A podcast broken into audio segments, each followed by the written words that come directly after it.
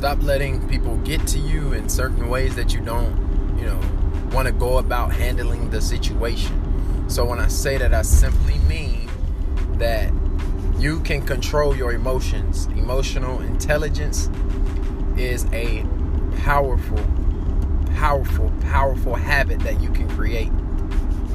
It takes time, but don't let your emotions get the best of you. It can corrupt so much of what you're trying to conquer in life, such as relationships with people, relationships in business, etc.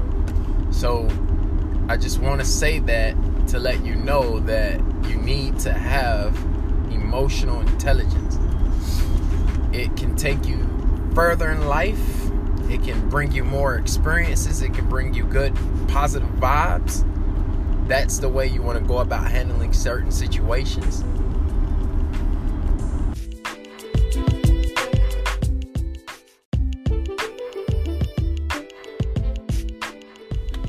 People are social animals, as Robert Greene says.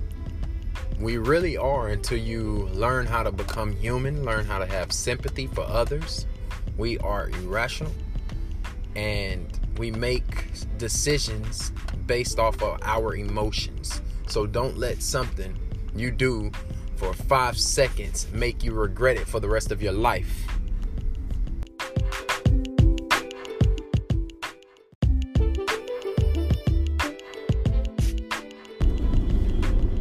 Get angry and mad and upset and frustrated and depressed and stressed about things we cannot control.